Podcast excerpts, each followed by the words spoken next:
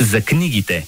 Вие сте избрали Радио Стара Загора. Време е за нашата книжна рубрика за книгите в предаването Флашмоб. Знаете, по традиция Мария Донева ни представя по една книга всяка събота и го прави по един изключително вълнуващ начин.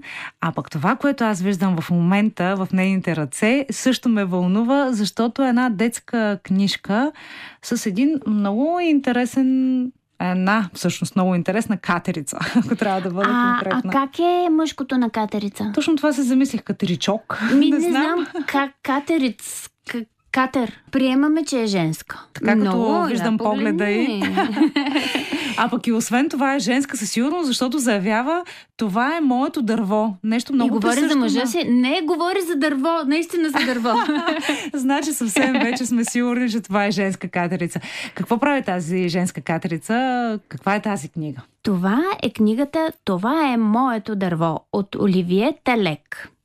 Преведена е на български от Албена Стамбулова и това е от тези картинни книги, които, ако реша вместо да говоря за нея, реша да ви я прочета, ще ни остане време да си побъбрим още малко, защото има великолепни картинки и по изречение две на всяка страница. Но пък картините книги са изключително полезни. Бързам да припомня на всички родители, които сега не слушат и които се притесняват, че малкото текст а, всъщност ощетява техните деца. Нищо подобно. Напротив, един много полезен помощник, когато възпитаваме читатели. Това е защото те дават възможност на детето да участва mm-hmm. в четенето, да посочва, да обяснява, да пита, да доразказва тези ам, епизоди от тази картинка до следващата, които са пропуснати, защото се подразбират. По този начин детето си формира начин да а, свързва истории, да разказва, да преразказва, да предполага, да фантазира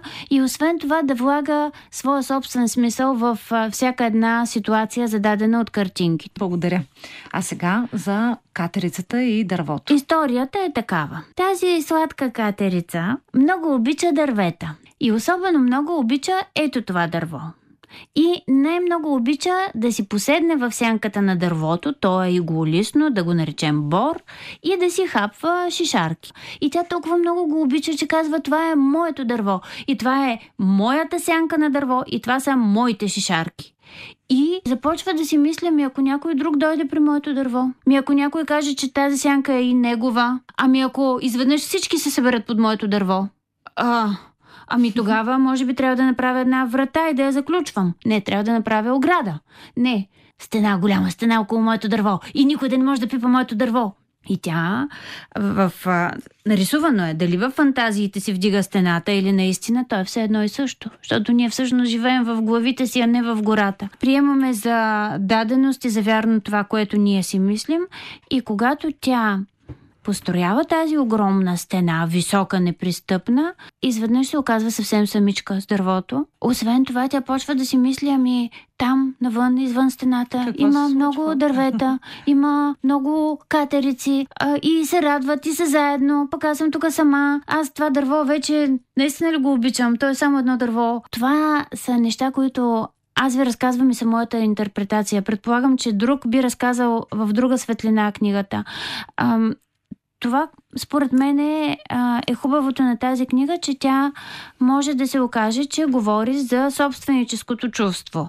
А когато си заведеш детето на а, площадката и направо си викаш, ох, дано да няма други деца, защото тя не си дава топката и пак ще трябва да ги разтървам и тя ще пищи, по-хубаво се стоим в къщи. Може да е за ревността, Отделно, самите рисунки са толкова хубави, понеже има само едно име, явно Оливиета Лек е автори на рисунките и да. на историята.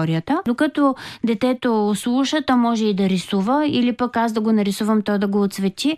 Въобще отваря се едно голямо поле за съвместни а, дейности, преживявания и разсъждения между дете и родител, или между дете и а, учителка в някаква забавачка. Това е за малки деца, или книгата просто е универсална и носи, като всяка книга, този дар, от който конкретният читател има нужда в конкретния момент. На мен много ми харесва начина по който е отцветено, толкова артистично и фино, с подробности, а в същото време с едри маски. Първо детето ще разпознае този емоцията. образ, емоцията. Второ ще си каже, аз също съм бил тъжен и изплашен. Щом катерицата е такава, значи не е толкова страшно и не е толкова лошо. Тоест, тази книжка на пръв поглед съвсем тънка и с малко думи, може да бъде използвана като инструмент за осъзнаването и развиването на тъй модерната емоционална интелигентност, която ни помага да се свързваме с хората,